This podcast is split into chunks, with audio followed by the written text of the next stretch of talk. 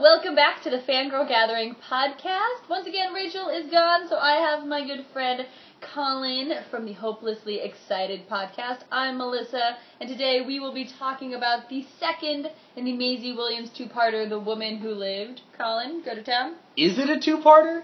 Is it a two-parter? Ooh, good question. Let's just dig right in. We're not wasting any time. It's nice to meet you all, by the way. I'm Colin.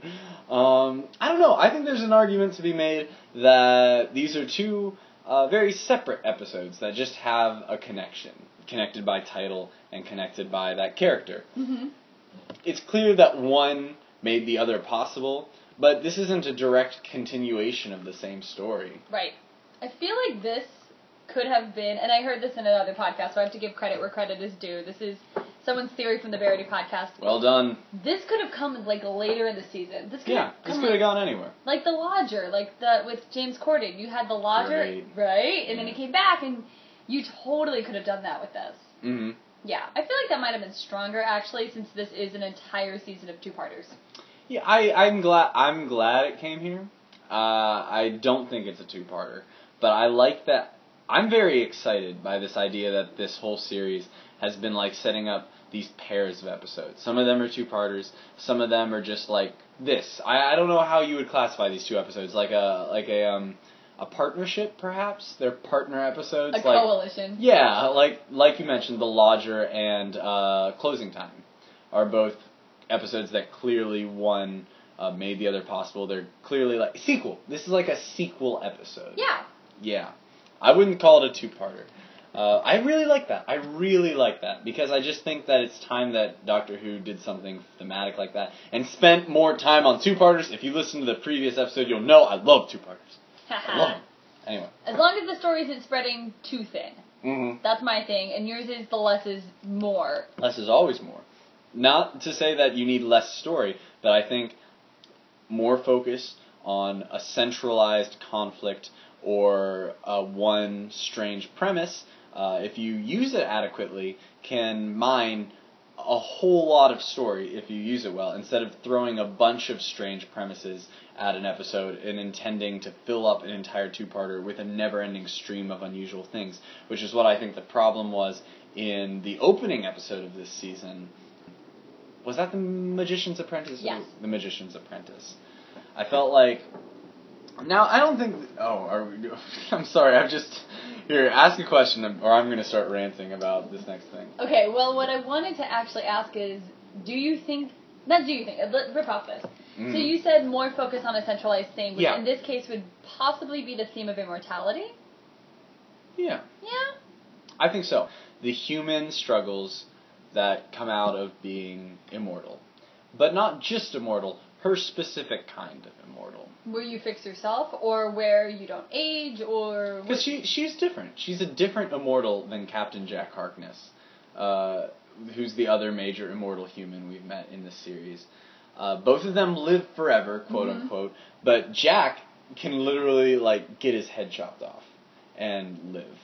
He, he can be exploded and his bones are going to reconnect. I That's love right. Oh my that God. sequence. I mean, I love it. It's torturous for him. Like that. Oh, that it, in Torchwood when they like burned him alive and then like he regenerated inside the cement. I- yes, yes. That's insane. And it's like it's the worst torture one can imagine. That character is so tragic by the time they're through with him in Torchwood. But Maisie Williams' character, Shilda, uh, or as she calls herself in this episode, me, isn't like that. If she gets shot, I mean, it doesn't regenerate. And there were a couple times in the episode where they even hinted that she could die if she was murdered. I wasn't sure. I might have just misunderstood that. But I like she got the black. She said she got the black plague hmm and she got better, Mhm. but first she almost nearly died. She's not an immortal due to like the pure magic of the universe like Jack is. She's an immortal because just her immune system is perfect now. Right. Which has its own set of problems. And because the only difference between her and a normal human is that her immune system has been like perfected to the point where she never has to die, she doesn't remember everything like Jack does. Mhm. Like Jack, Jack, I guess when you look back at him, Jack is a pretty unrealistic character. I'm sorry. But- wait a minute. In the world of Doctor Who, I don't know, maybe. Uh, unrealistic. I don't know what you're saying. I watched this completely for the realism. Jack's like the perfect immortal as like you would dream to be immortal. I, I mean, even in that, it's the most tragic, heartbreaking thing because I think one constant theme of Doctor Who is you don't want to be immortal. This is the worst. Yep, yep. But Ashildr is even worse than Jack. She can't remember a lot. She can still get hurt. Uh, she heals. I think I don't know if she heals at normal speed or not. But My guess is she heals. I mean, if only Maybe because it's tech, faster. it's got to be a little bit faster. but it's not perfect immortality. No. Like i she said, she mentioned several times that if it weren't for the extensive journals she keeps, which I should point out, we never see her writing, and uh, but if it weren't for her extensive journals, she wouldn't remember half the shit that's happened to her over like 800 years or however long. and she been. deliberately takes out some memories that are too painful. Yeah, we don't. We never find out what that is. She keeps in losing her children Right. because she needs that pain to remind her not to do it again. We never find out what was so bad. I suspect it might have been like going back to her village and not knowing anyone. I don't know. Or like seeing her dead family, Yeah, or yeah, like seeing, and they don't know her. Right. Oh man, that'd be insane. Or even like they think she's a ghost and like run her out of town. I was a little can see that. disappointed we never got to find out. It seemed like a big obligatory incident was finding out uh, what was on those pages, but I don't know. I guess the writers just respected her character enough to just let her have that. Oh, see, I thought that was a Moffat thing where it was Maybe. just like, haha, you don't get to know, it's irrelevant, but I'm gonna make a big deal out of it. Yeah, Yeah. stupid. Eh, Uh, uh, so yeah, uh, th- I think that that was the central thing of this episode was uh, the human drama between these two immortals. And once I'm saying human drama, even though I know the Doctor is a quote unquote, I'm using air quotes like a dick. um, the Doctor is an alien, but he's not. In the storytelling world, in the wor- the way that human beings hear stories, and I think that if you listen to the previous episode, you'll probably know that my view of Doctor Who is very heavily influenced by like writing theory and narrative theory, and I think that uh, saying someone's an alien is just an excuse for us to write a different kind of human. That's all. Like everything, uh, all that human beings care about. Is we're the most narcissistic creatures. All we care about in any story is humans. If you tell a story about a cup, we're telling the story of what would it be like if a human being was a cup. You An know? anthropomorphic, Right.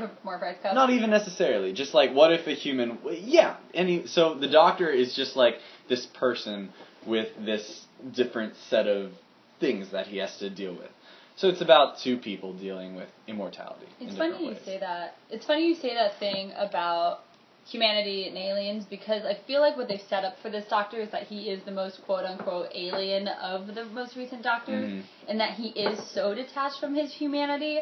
But ever since the episode The Magician's Apprentice, the episode where Davros is like challenging his compassion, he's become more human. He hugs now. He hugs now. He hugs It's a big deal. Yeah, or like Getting used to hug. or he's cer- trying to get this character to find her compassion again. He's trying to get Lady Me, and he doesn't have Clara this time to do the caring for him. Oh, that was great. I love. I'm so glad that we got a companion light episode. Me too. Mm-hmm. Oh, I didn't miss Clara the slightest. I didn't really No, either. No, no. I, it was a breath of fresh air. It was nice seeing her at the end, though. It was nice seeing her come back and like having that moment where the doctor's like, "I missed you." Is that what he said? Did he say I missed you? Um, I He said something like that. He said something sweet, and I'm like, "Oh, he probably really did." And I thought that it was really cool, like him and uh, Ashildr, me, talking about like the mayflies and how they need them. They like we really got to see that in action in a big way. It wasn't just idle talk. It's like active. They were saying this is why you need people like that. They let like Ashildr has lived 900 years. She never gave her chip to anyone else. So she's watched as everyone died, just like the doctor would, without companions. She's been unattached. She's completely lost perspective of what it's like to be a normal person, like the doctor in the water of Mars almost. I don't. Nah, that's or that's even like that's First a. Doctor. Yeah. Because First Doctor only traveled with Susan, and Mhm. anyone who have you ever seen a Susan Yeah, yeah. episode? She's awful. Mhm. She is my least favorite companion. Like, I will take Clara for the next Mhm. ten years if it means I never have to watch a Susan episode again. and luckily, I just got past Susan, so it's okay. But it, it, she becomes very similar to that, where she doesn't quite understand compassion. She feels free that she she can leave people behind because Yeah. she doesn't need people because if she gets close, they're gonna die Right. anyway. And then the doctor, who, even though they're like they're speaking as equals, the same way here. Oh, this is interesting. Um, I said my own thought was I'm such a jerk. Um, this is interesting. Wait till you hear my thought. Um, they were they're speaking as equals in my mind the same way like a tenured professor would speak to a high schooler. You know, like they're equals in that they're on the same wavelength. They're both of the same species, but the doctor is still above her in like experience. They're both uh, the same in that like she can relate to the doctor in a way no one else in this universe almost can because they're both immortals and yet sh- he's had to learn the hard way that uh, and we haven't gotten to see this sadly but he has assumably back when he was a young immortal young quote unquote uh, that you need to keep the mayflies around to keep your perspective Mm-hmm. and then when Clara comes in at the end of the episode, it's really, in my mind, it was super, like, fitting. It was like, Mayfly, you need her. Mm-hmm. This is important. Well, it's like Donna says in the Runaway Bride episode, which is my favorite Christmas special. She says you need someone to save you from yourself. You can't Mhm. be alone because when she shows up, he's is right after Rose has Oh, left, he so- murders everything. Yeah, He murders everything.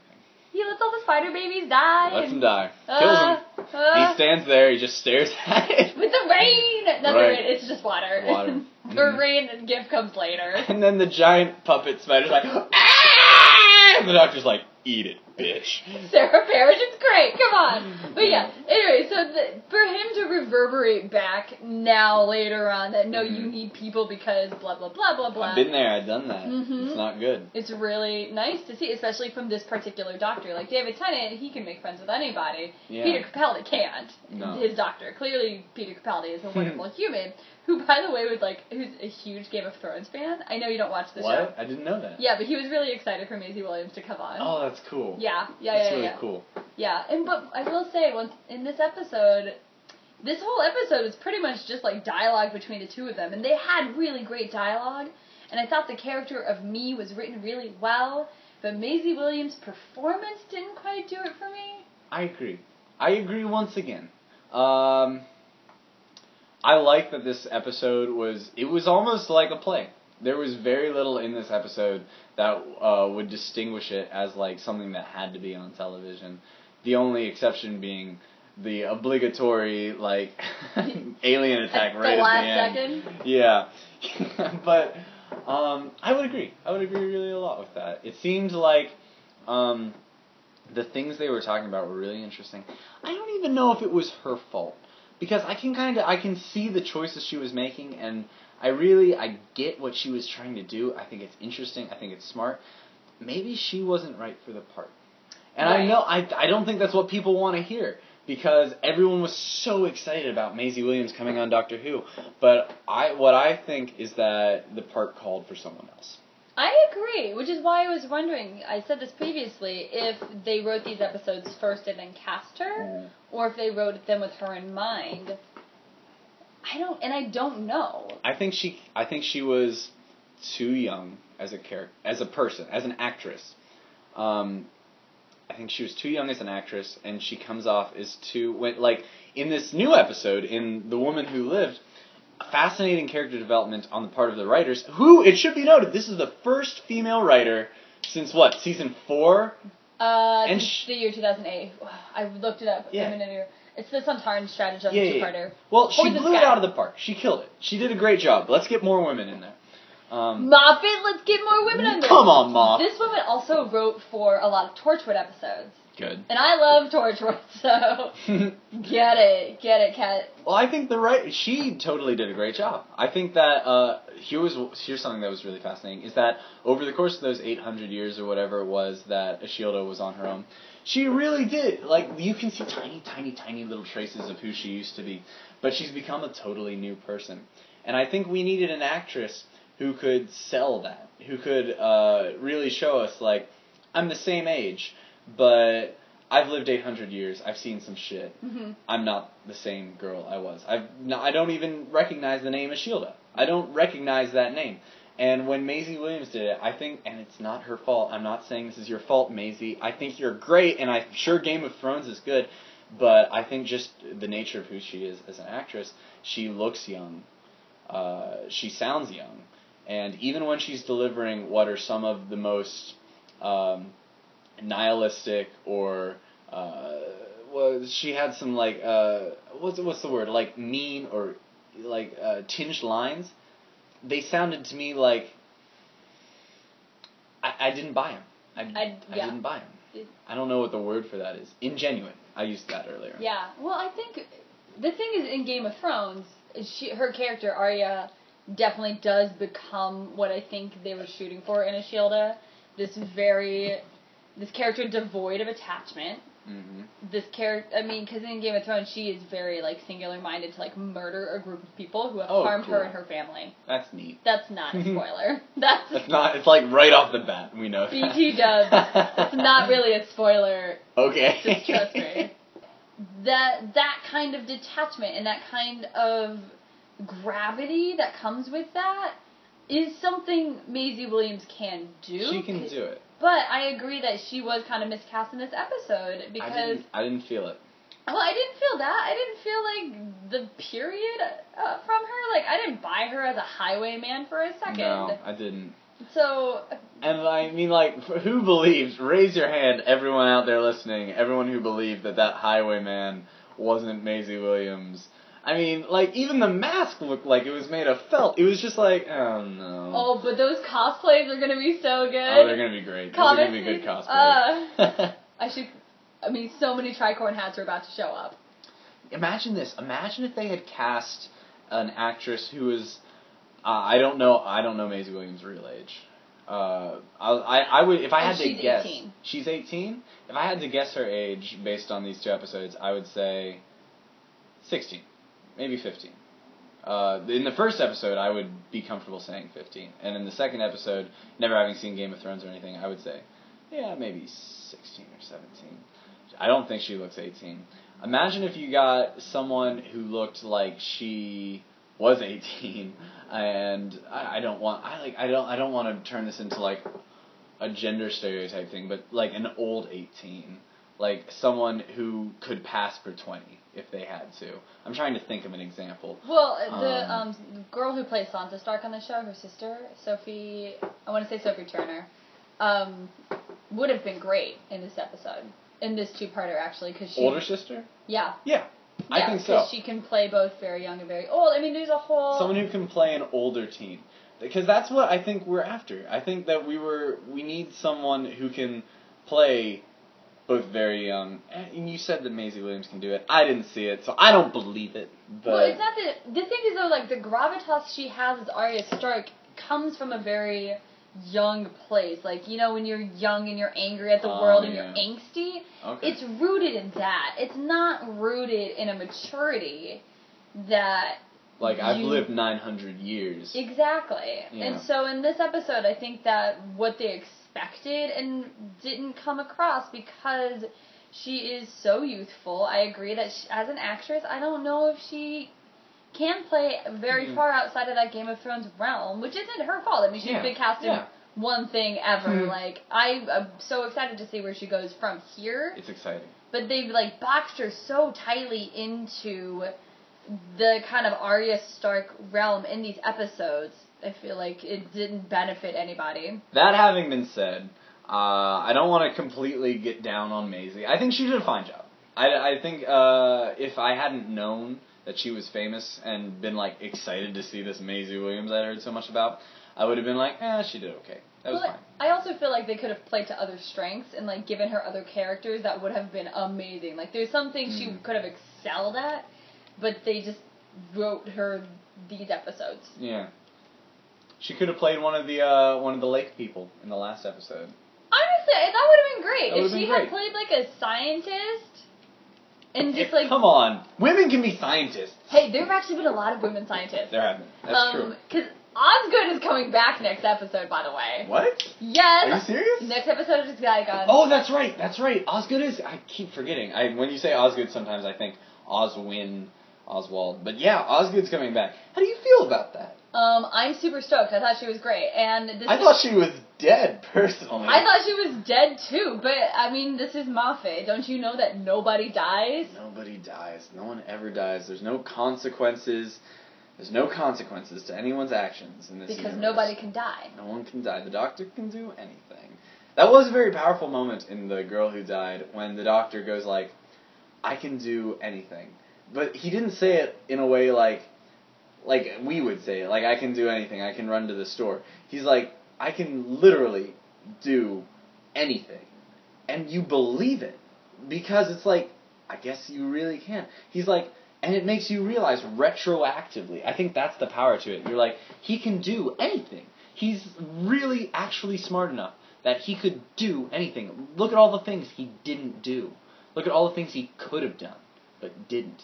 So are you saying him saying that was also like understanding the responsibility because we've seen him do things, Waters of Mars, Yeah. and it's not gone well. Yeah, I, I guess it, it, in this episode, like just within the context of this episode, it's kind of whatever. But I think it had a huge effect on me because of the retroactive implications it had. Like just that moment of realization, like this man. I mean, if he wanted to, he could burn the universe. He could save anyone. He could do anything, but he doesn't. It's really, it's really powerful. It's the difference between him and the Master, and why the Mm. Master is, I say this all the time, it's my favorite villain. This character, me, keeps Right. asking the Doctor to take her with him, and he Right. won't do it. No. And I think it's for similar reasons that he can't really be with the Master anymore, is he sees too much of himself in that person. It's like you were saying Oh, about the. Mayflies too, is you need to have someone with you, but you also need to have someone with you who's going to stop you, who's going to be that foil, who's going to Who understands that life is fleeting and the moment matters. but is also willing to like stand up to you, and Yeah. she's not going to do that. It's the same reason he can't take um River? Lady De- um Lady Christina de Souza Yeah, I remember. from the Planet of the Dead episodes. I'm so sorry. What were we talking about? We were talking about. Uh, we were talking about immortality. she keeps asking the doctor to go traveling with him, and he says no every time. And I think that I think it's caused by many things. I think it's a re- he he wants to, he wants to because I mean he understands that this is his fault, and he understands her predicament, and he thinks that he even thinks that it's unfair that he's an immortal, but he gets to do whatever he wants, go wherever he wants, get whatever he wants. Well, she has to take the long road through the world's suffering. I think he understands all that, but there's just too many reasons he can't. There's the immortal thing. He can't be traveling with another immortal for one. Uh, I think that's probably the biggest one. Also, that she she just she doesn't understand. She's not trying to travel for the right reasons. She has to deal with her own stuff. There's just it's too complicated. He couldn't do it. He couldn't do it, even though he, I think he wants to. He wants to help her. He definitely wants to help her. I mean, because that's why he saves her in the first place, as you said Yeah. previously. He's the doctor. He saves people. I, I mean, as he says in that previous episode. Oh, because a big thing with immortality is like, do you have to eat or drink, like just or sleep, like Yeah. very basic things. And she probably does Yeah. because She's still a person. Like the, she's like a very, she's a very human, immortal person. Right. Well, and Jack doesn't. And Jack says, like, I don't have to. Or even when they talk about, um, in Torchwood, when they have Owen, when Owen can't die and he can't Mhm. eat or drink, he's just, like, decomposing slowly. Like, very basic human things he can no longer engage in. Um, those are big problems in those immortalities. But in this one, like she's just living a life, and she just happens to wake up every day for 900 years. I love that she had a Malcolm Gladwell moment where she was like, "You can master any skill with 10,000 hours." Yeah, that was funny. Yeah, it's just that she's now like so good at everything because she's been around for so long. We didn't get to see any of it though. Mhm. And that, and once again, in my mind, if we don't, if it doesn't happen, it's not real. She says that with her mouth. She's like, ten thousand hours. I'm the best shooter in the world. But we don't even get to see her shoot in a flashback. She never. Does she ever shoot in this episode? I don't think so. No. She takes out a gun. She never shoots it. So I don't think we never got a demonstration of that. So that's just empty words to me. Which is a lot of yeah. There's a lot of Chekhov's guns Yeah. often in Doctor Who nowadays where it's like we talk about this thing and you never see it again, but that's that's bad storytelling. Mm. I don't know. I do theater, so for me like I just, I, it's such a strange coincidence. I just heard someone talk about Chekhov's gun, I think yesterday. And I hadn't heard of it before that. really Yeah. Oh, Chekhov's gun is a great storytelling device. Mhm. Yeah, it can be Anyway. so slight too.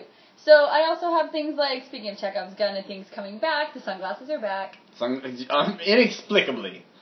No explanation. I guess, I mean, it sh- does show. It might have been used as a device to show that time has passed for the Doctor. Like, he didn't go straight from Viking era Norse place to there. Like, things have happened. He had time to make new sunglasses. At some point, he had to take some girl to meet Winston Churchill, Mm-hmm. which I like. I mean, Winston Churchill showing up in and out. That's fine. Yeah, yeah. I have this note that says the juxtaposition of the Doctor's respect for life and me's disregard for it, and I don't know what that was in reference to. Oh, I think it's a it's a central theme of the episode. Yeah. I think that, but it's not something, it's not something permanent. It's something that they're exploring in the moment. Assumably, here's what I really like. It's almost, I don't think they explored it much in the episode, but it's something fun to think about. That it's almost like the Doctor interacting with what might have been his younger self. Like, how old is she? How old is she? 900, 800? 900. 800 or 900? That's about how young he was when he first started traveling. Yeah. So this is like Doctor talking back to another younger Doctor and being like, "Listen, I didn't used to have much respect for life either, but I learned that all life is precious." Mm-hmm. Theme, theme, theme. Well, and I'm thinking when I write disregard, it's not that she's just willy nilly like life is dumb. Like I think she actually She has. just doesn't care. yeah, she It's doesn't. like they're gonna be dead tomorrow anyway. But it's not like she's willy nilly killing people No. anyway, because she of that. Like I think when I write disregard, I mean she's disregarding the things that we as normal mortar mortals that we need to get through our daily lives. Like we need companionship. Yeah. We need a purpose, and she doesn't have one. That's what she says at the ending is now I have a purpose. I have to fix your messes. And that kind of sends her on a different trajectory. Yeah. As a- I don't know how that's gonna turn out. We'll see what she means by that. I would one love if she came back with different writers, maybe. No, I mean the writer in this one was great. Um, yeah, the writer was good. Let's come back with a different actress. No, I'm kidding. I'm sorry, Maisie. Um, Um, no, think if she came back as, as like a big finish audio, in the series or in the series finale. or in the series finale. Ooh, I I love when they tie back. thing out. Yeah. But I don't know. It, it, they'd really have to be very specific about what exactly she does, because for her not to have like popped up by this point in the universe, it would have to be something very specific, and also not like insulting. But I do like I've been reading a little bit about how people thought it was uh, a little bit too good to be true when Clara showed the doctor that picture at the end and Maisie Williams was in the back. I loved it. I got chills. I'm like, oh my god. Because she's staring Oh. straight at the camera. Yes, oh my god, it's so, so disconcerting. creepy. And you're just like, oh my god, she happened to be, oh, oh, oh. And the thing is, like, she might have been in a lot of pictures, but there was never a reason to notice before. I'm wondering if, because okay, so I, as established, if you listen to the previous episode, I think Clara's gonna die. Yeah. So I, and I think the That's downfall is going to be a huge wind up that is all Clara's doing. So it would be great if Ashildr like had to come back mm-hmm. And fix the mess that is going to be Clara's Dunama for the series. Oh boy, I don't. I have such high hopes, and I know they're all Oh going to be ruined. My hopes are high too. My hopes are we've this season this season has a really great trajectory. I will say, with every passing episode, we uh, the settings become more intimate, the characters more interesting and fleshed out, uh, more and more about human drama, and less and less about some weird time loophole that Moffat tries to come up with. That's the direction that I would want the series to move in if I was showrunner. I've said it many times. I mean, you see some of these old episodes, some of these old episodes from the classic era, and the Doctor is just another character sometimes. Like, just this character who shows up and influences the story that's unfolding. Why not have more of that?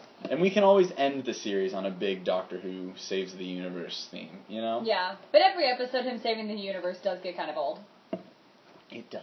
It really does. I just took a sip of water. That's why I sounded uh, James It Lipton-y. It does. It does more.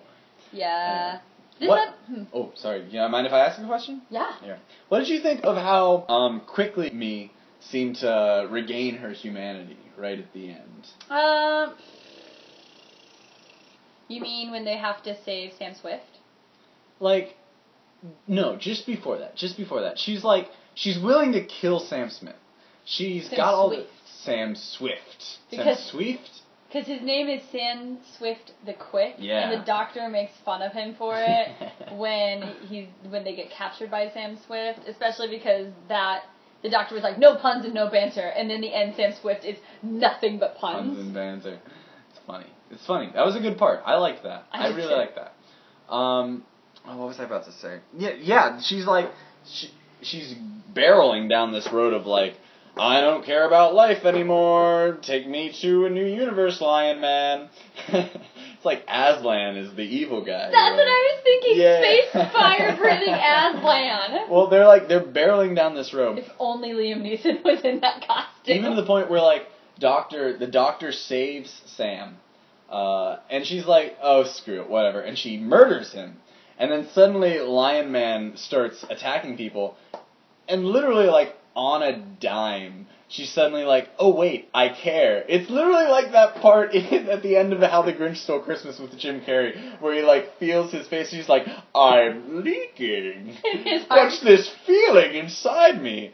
It's like there's no build up to it. I think if they maybe it's a directing problem. If they had just put in a few seconds of her and maybe like flashing back and remembering something, like maybe what was on those pages or making some sort of connection, something different to give us a reason why this act of violence is what really reminded her that she still cares about life.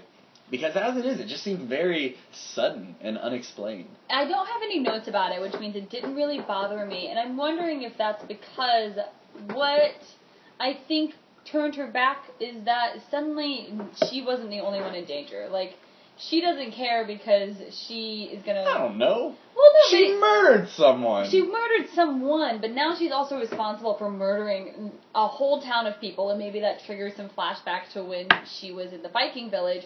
Or maybe she understands that she's responsible for not only this town, but for the world, and it goes back maybe, to that. maybe. Or maybe it's her sense of betrayal Oh, that sh- kicks in. Like, the, the, li- Leandro, the lion, I would buy that. I would like that seems to be the one differentiating factor between these deaths and the other deaths that this one is caused by a betrayal, but that's not the what she plays. She plays like, "Oh, I've become me again." You know and the what? doctor like stops everything, doesn't bother to save anyone. He's like, "Welcome back. Let's stare at each other for a while while the lions are doing their thing." I'd say that's a director problem right there. But the the other times when people around her are dying, that's just like her living through history. Well, she she was also in the war where she killed countless people, according yeah. to her. Well, uh, yeah, the war was that the Hundred Years' War or the War of 1812. It is, some she was war, in some, war. war. Was once again like a part of history. Like, what was she gonna do? This was actually caused by her direct action of trying to get out for selfish reasons. Maybe. Maybe. If that's the case, then they should have made it clearer.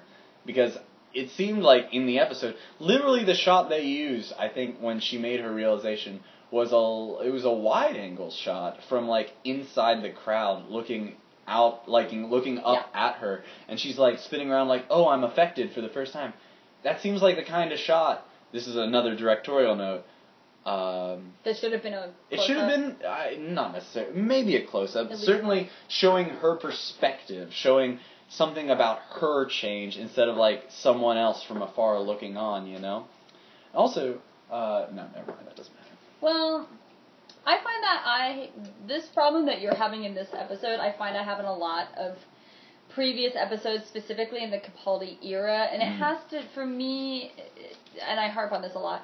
I want to Um, hear your harp. Well, I'm, I'm gonna make it short just for the sake of people who, like my mother, who listens to every episode. Hi, Mama Melissa. And then my mom, Mrs. Melissa's mommy, thank you very This much. is Melissa's mommy. I love it. Which was straight up what she was called for about two years in high school. By all my friends as Mrs. Melissa's mom. That's you so fun. to Sonic? That was her name for a long time. Anyway, so I because the villains are put into the episode at the very end and they're almost like an afterthought to be like, oh, by the way, this is still an alien show. We still have an alien. He's here for five minutes and he's gone because he's not actually part of the main theme, or he's Mhm. only a catalyst for the main theme or the He's an excuse to have a story. Exactly, and so like I could, you didn't need the lion in this episode at all. Like you, that was so dumb. But for because he was there for such a short amount of time, you couldn't invest in that, and you couldn't invest in her trying to kill Sam Swift, and therefore you couldn't invest in her Swift shift, Swift shift. See what I did there? I see what you're saying. So maybe if they had invested more in her relationship with Leandro, you would have felt more of the betrayal. Instead Yeah. of they invested in the mystery of it by having him just be glowing eyes and then For a while. big yeah. reveal, he's a lion. Yeah. Ugh. Yeah, I get. Yeah, I think you're right. I think you're absolutely right. But that having been said, to make room for more Leandro stuff, we would have had to do away with some of the Doctor and him, talk, Doctor and me talking, which I think we can all agree was super interesting. Though maybe if like we had taken some of the stuff that Mia had talked about and just had her talk about it with Leandro instead, this could have turned into a very cool like play, like a drama sort of. It, it was. I mean, I've already said that's what it was, but more of a more characters. I mean, or even if you had just skipped them breaking into the house. Yeah, that was the that was the funny part. Yeah. he had to get that like uh, That was- comical scene in there. Yeah, that was the cute little stuff. that was a cute little thing when they Ugh. broke into the house there. Ooh, yeah, if she had been telling Leandro some of this stuff and then, like, the doctor overheard it as he broke into the house, like, if you had just tweaked it that little bit, that would have been. Maybe Maybe. who knows? Uh, I can't second guess them. But let me say this. Let me compliment the makeup department. I thought Leandro was well done. As opposed to the Fisher King. As I I was literally thinking as directly contrasted with the Fisher King. What's next? talk about. What are we doing? Um, oh, just like weird little notes, like they had posters of the doctor as the sidekick all of a sudden. They made those so fast, Right. like within hours. And they had them like nicely screen printed. And who's the person who like saw that? The only part where the doctor and um what Oh, the, when who- they attacked from- the fan at night, they somehow managed to cobble together an image of like a dancing man. Yeah. when did they see him? Did they see him when they broke in? Was At it night? Did Sam the Swift like report them? No, because? Sam Swift was the one who was like, "Is this your sidekick or your Right. dad?" Yeah, and had a poster. No sense. When did that happen? And then uh, they already knew by the time they got to uh, Me's house, and they're like, "We're here for the doctor." And this person, uh, what was her name? Nightmare spelled with a K. the nightmare. It's like a picture of Maisie Williams, and we're like, "We're looking for this person. Have you seen her?" And she's like, "No, I haven't seen her." Very clearly her. Uh, oh. And then you had like the two bumbling guards who were like, "We got a twenty pound bounty on your head," and he's like, "I can get you thirty pounds." And they betray the lady like that Yeah. instantly. Money hungry bastards for thirty pounds, which granted was worth what, like three thousand dollars. a lot. I mean, yeah, that's a big deal back then. Yeah. What uh, what else happened in this episode? Is there anything else you want to talk about uh, with uh, the girl who, the sorry, the woman who lives, I do like that the title is the woman who lived as opposed to the girl, the girl who died, the woman who lived? and it was written by a woman, which is pretty fantastic. Yeah, love that. We need more women writers. I'd love if this character came back in a different. I mean, even like a book. I'd love it. This is what I want. I want Neil Gaiman to write a series of short stories about Ashildr uh, fixing the Doctor's messes. Hmm. Specifically Neil Gaiman because in he wrote a book. I can't remember what it's called. Begins with a T, but it's a series of short stories. The scary short stories. Yeah, I know which one you're talking about. I can't remember. what Trigger warning. either. Yep, yep, yep, yep, yep. So in Trigger Warning, there's a Doctor Who short story, and it's so terrifying. It's really good. It's so good. Neil Gaiman's batting 50% in Doctor Who episodes right now. The Yeah. Doctor's Wife was good. Doctor's Uh, Wife is one of my favorites. Nightmare in Silver was the opposite. of that. Questionable. Questionable at best. Yeah. This is this is super fun. I love talking about Doctor I mean, are we. I'm just, just like thinking, do we need to end this one and just like riff on a totally different thing, or I'll tell you, I gotta pee. I will say do that. Please keep that in. Please keep that in the podcast. That my urinary tract is completely full. My bladder is bulging. Mrs. Melissa's mommy. I'll tell you a story about my mom later. Okay. okay, so I mean, it's not bad. It's just not relevant to this podcast. Uh, so Colin, do you have anything you'd like to promote before we go to the bathroom? I most certainly do. At separate times. yes, we don't do that. We don't know each other that well. I'm gonna go pee in the bathtub. Guys, if you're listening and you enjoyed this episode, I hope you did, please go check out my podcast. Melissa makes an appearance on episode 14. Uh, we have a great time. We do new, exciting things every week. Uh, we just finished Scary Stories in honor of Halloween, and in the three weeks, we're going to be doing a surprise party for a stranger. It's called Hopelessly Excited with Colin Gossel. Look it up on iTunes or SoundCloud. Just type it into Google, Hopelessly Excited with Colin Gossel, or iTunes. It'll be probably the only thing that pops up. And I want you to listen. Please listen. I'd love you. God, it'll be so funny and fun and ah. I think I did a pretty good job. Please like Fangirl Gathering on Facebook, on Tumblr, on Do it. YouTube, on SoundCloud. Do it. Or you can follow hashtag Fangirl Gathering on Instagram, where I, Melissa, post fun things. We don't have an official Instagram. We'll get there. uh, but that's all I got. So if you guys like the podcast, just like it, enjoy it, and stick around for next time. Bye.